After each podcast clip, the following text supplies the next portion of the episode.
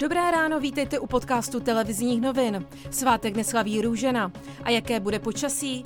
Dnes bude proměnlivá oblačnost, nejvyšší teploty 7 až 11 stupňů Celzia, na horách kolem 2 stupňů. A teď zprávy.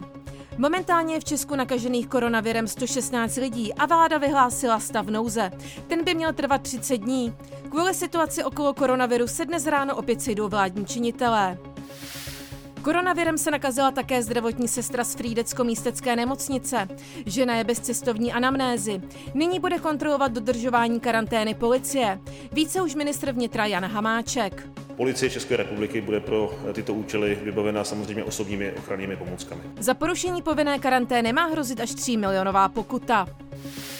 Česká republika se v noci na sobotu stane pevností. Hranice s Německem a Rakouskem bude možné přejít na 11 přechodech.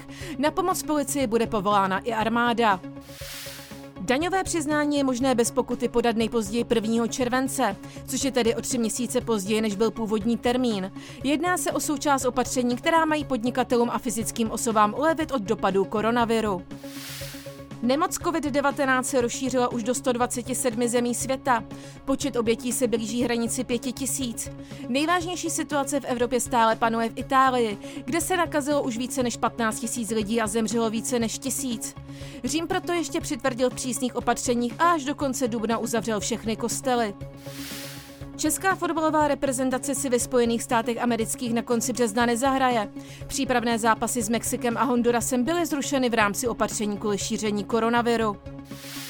Další podrobnosti k reportážím a aktuální zprávy najdete na webu TNCZ.